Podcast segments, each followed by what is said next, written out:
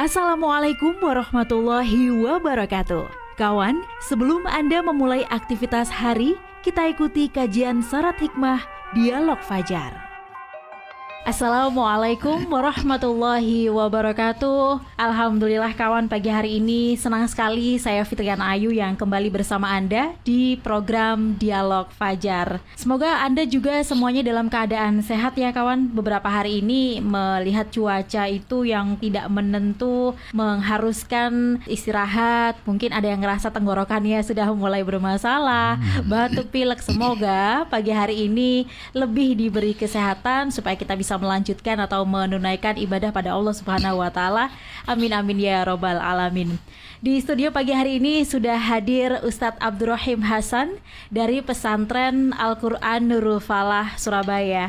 Assalamualaikum Ustadz Rahim. Waalaikumsalam warahmatullahi wabarakatuh Mbak Ayu. Alhamdulillah ketemu lagi ya Ustadz ya. Alhamdulillahirrahmanirrahim. Semoga ya, kalau selama ini memantau dari jauh juga dalam keadaan sehat ya Ustadz ya. Alhamdulillah, amin amin. Amin amin amin أن محمد رسول الله اللهم صل على سيدنا محمد وعلى آل سيدنا محمد في العالمين إنك حميد مجيد أما بعد Mbak Ayu dan kawan-kawan SS yang berbahagia Alhamdulillahirrabbilalamin Puji syukur selalu kita panjatkan kehadirat Allah subhanahu wa ta'ala hmm. Yang telah memberikan rahmat, taufik, hidayah dan kesehatan kepada kita semuanya Sehingga kita bisa hadir di di tempat yang sangat sejuk ini dalam keadaan sehat walafiat.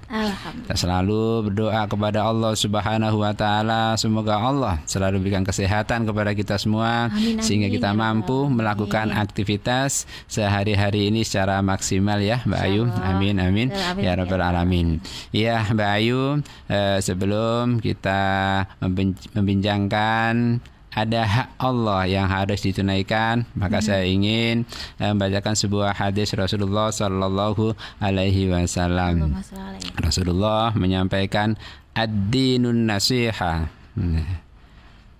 Kulna liman qala lillahi wali kitabihi wali rasulihi wali a'immatil muslimina wa amatihim di hadis Rasulullah di atas adalah menjelaskan bahwa agama itu nasihat, Mbak. Ad-dinun nasiha. Para sahabat bertanya, nasihat kepada siapa ya Rasulullah? Maka Rasulullah mengatakan bahwa yang dimaksud hadis di atas, di atas adalah yang pertama nasihat bagi Allah. Hmm. Lillahi yang kedua, wali kitabihi dan bagi kitab Allah. Hmm. Wali rasulihi dan bagi rasul Rasulullah. Dan kemudian yang keempat, wali a'immatil muslimina bagi pemimpin-pemimpin umat Islam wa amatihim dan bagi orang-orang Islam pada umumnya. Hmm. Jadi hadis di atas itu menjelaskan bahwa agama adalah nasihat. Yang pertama tadi adalah lillahi, yaitu nasihat bagi Allah Subhanahu wa taala. Maksudnya apa nasihat bagi Allah itu? Jadi maksud nasihat bagi Allah adalah kita itu harus menunaikan hak-hak Allah. Hmm. Kalau hak-hak Allah itu ditunaikan berarti bagi kita suatu kewajiban Pak ya. Jadi hmm. suatu kewajiban kita untuk memenuhi hak-haknya Allah Subhanahu wa taala. Karena itu, maka sungguh bagaimana kewajiban kita sebagai umat manusia ini untuk melakukan kewajiban kepada Allah Subhanahu wa taala. Yang pertama, minimal kita harus mengimani adanya Allah. Hmm. Mengimani itu sama dengan meyakini Mbak ya. Mm-hmm. Meyakini adanya Allah. Itu adalah hak Allah. Yeah. Hak Allah yang harus kita lakukan, kita harus mengimani adanya Allah Subhanahu wa taala. Kalau bagi kita seorang muslim adalah pintu utama keimanan kita kepada Allah Subhanahu wa taala itu adalah ketika seseorang itu mengucapkan dua kalimat syahadah yaitu asyhadu alla ilaha illallah wa asyhadu anna muhammadar rasulullah Aku bersaksi bahwa tiada Tuhan selain Allah dan aku bersaksi bahwa Nabi Muhammad adalah utusan Allah. Ucapan syahadat itu, Mbak, mm-hmm. itu adalah sangat mudah sekali, sangat ringan sekali kita ucapkan. Mm-hmm. Akan tetapi pelaksanaannya sungguh sangat berat sekali. Ya, Kenapa begitu? Karena dengan kita mengucapkan kalimat syahadat tadi itu, mm-hmm itu adalah sebagai bentuk penyerahan diri kita kepada Allah Subhanahu wa taala. Kalau kita sudah menyerahkan sepenuhnya kepada Allah Subhanahu wa taala, maka semua apa yang kita lakukan ini hanya untuk Allah Subhanahu wa taala. Dan terasa dalam se, se perbuatan kita, dalam perilaku kita selalu dibersamai oleh Allah Subhanahu wa taala, selalu diintai oleh Allah Subhanahu wa taala, selalu dilihat oleh Allah Subhanahu wa taala. Karena apa yang kita lakukan itu selalu dilihat oleh Allah, Mbak. Maka ya secara otomatis kan kita bagaimana agar catatan-catatan amal kita itu kan harus baik, baik terus kan gitu. Betul. Sehingga kita harus melakukan kebaikan-kebaikan. Mm -hmm. Dan malu kalau melakukan hal-hal yang jelek kemudian yeah. dilihat oleh Allah Subhanahu wa taala. Nah, ini adalah konsekuensi dari ucapan dua kalimat syahadat tadi itu. Dan memang ucapan dua kalimat syahadat itu adalah sebuah kalimat yang harus kita masukkan dalam hati kita. Harus masuk dalam jiwa kita. Hmm. Sehingga betul-betul apa yang kita lakukan itu adalah sesuai dengan apa yang diinginkan oleh Allah Subhanahu wa taala yang memiliki hak tadi itu. Hmm. Ya memang terkadang yang namanya keimanan seseorang, Mbak, suatu saat itu naik, naik ya. Suatu ya. saat itu turun. Nah, sekarang bagaimana agar kita bisa memupuk keimanan itu sehingga keimanan itu subur ya. Seperti halnya ketika kita setiap hari itu menyirami tumbuh-tumbuhan di rumah kita sehingga tumbuh-tumbuhan itu subur ya. Kalau sehari tumbuh-tumbuhan itu kita sirami tiga kali ya mungkin eh, akan lebih subur begitu. Yeah. Tapi kalau banyak-banyak ya kebanjiran nanti. Yeah. Begitu pula keimanan kita kepada Allah Subhanahu wa taala itu bisa kita pupuk ya supaya kuat akarnya, supaya lebih menjiwai dalam tubuh kita. Ya antara lain caranya adalah ya tadi yang pertama adalah kita harus selalu berusaha bahwa kita merasa diawasi oleh Allah Subhanahu wa taala.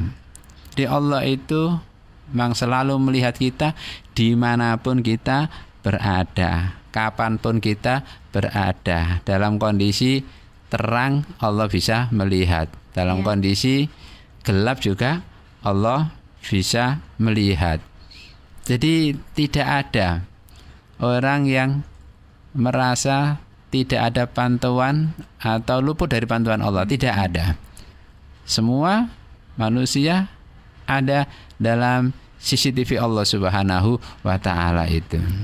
Sehingga uh, pada zaman Rasul, uh, pada zaman uh, Khalifah Umar bin Khattab itu, Mbak. Uh, beliau itu ingin ngetes salah seorang pengembala domba. Mm -hmm.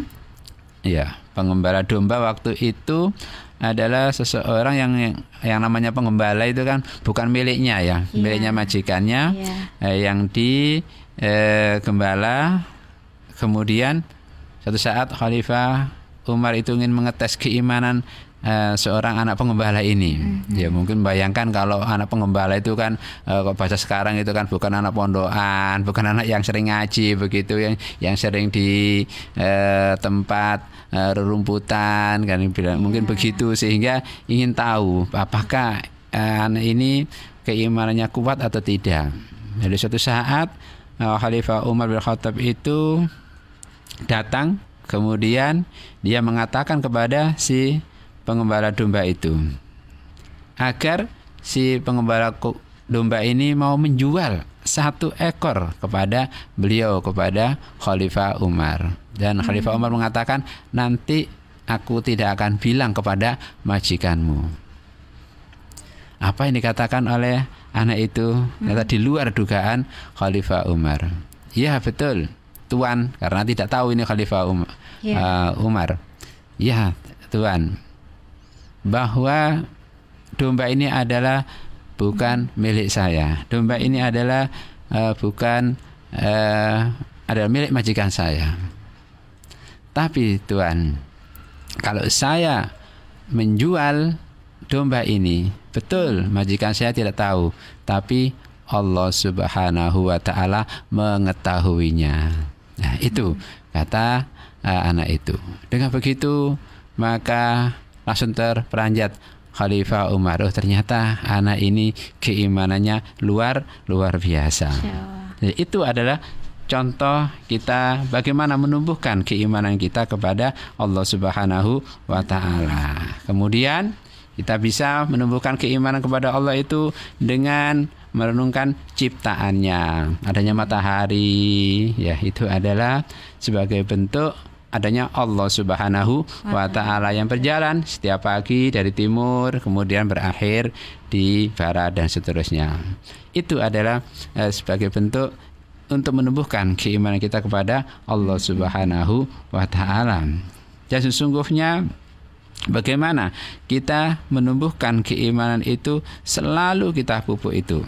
Antara lain juga dengan melaksanakan perintah-perintah Allah Subhanahu wa taala. Nah, dengan melaksanakan perintah Allah itu juga sebagai bentuk kita memupuk keimanan kepada Allah Subhanahu wa taala ya, karena melaksanakan eh, ibadah itu kan banyak, Mbak ya. Ya. Ada ibadah sholat, ada ibadah zakat, ada ibadah puasa, ada ibadah haji, ada ibadah sodako, dan seterusnya, seterusnya. Itu adalah ibadah yang kita lakukan sebagai bentuk untuk memupuk keimanan kita kepada Allah Subhanahu wa taala. Jadi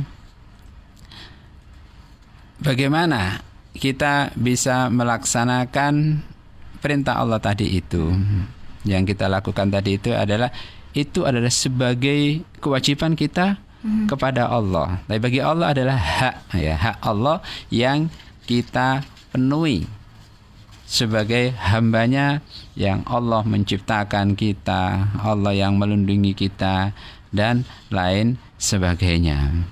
Jadi Mbak Ayu, Ya. Kita semaksimal mungkin dalam setiap hari ini untuk memupuk keimanan kita kepada Allah Subhanahu wa taala sebagai konsekuensi kita sebagai hambanya ya yang diperintahkan oleh Allah untuk memupuk keimanan dengan selalu diawasi oleh Allah Subhanahu wa taala yang selalu merasa eh, Diawasi.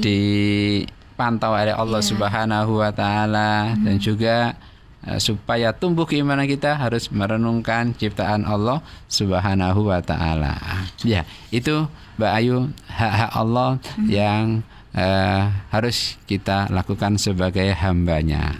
Baik, Iya. alhamdulillah. Terima kasih Ustadz Abdurrahim Hasan diingatkan ada hak Allah kawan yang harus kita tunaikan ya. Semoga apa yang disampaikan tadi soal merasa selalu diawasi oleh Allah, merenungi ciptaan Allah dan melaksanakan melaksanakan perintah Allah ini selalu kita jalankan dalam kehidupan sehari-hari. Amin amin ya robbal alamin.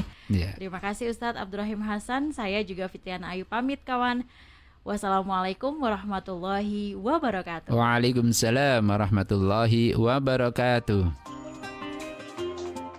Program Dialog Fajar yang baru Anda simak kerjasama Suara Surabaya dan Pesantren Al-Quran Nurul Falah Surabaya, lembaga dakwah yang amanah, profesional, dan berbasis Al-Quran. Pesantren Nurul Falah mencetak guru-guru Al-Quran dengan metode tilawati dan tafidz Al-Quran. Informasi dan pemberian donasi hubungi 031 828 1278 atau nurulfalah.org.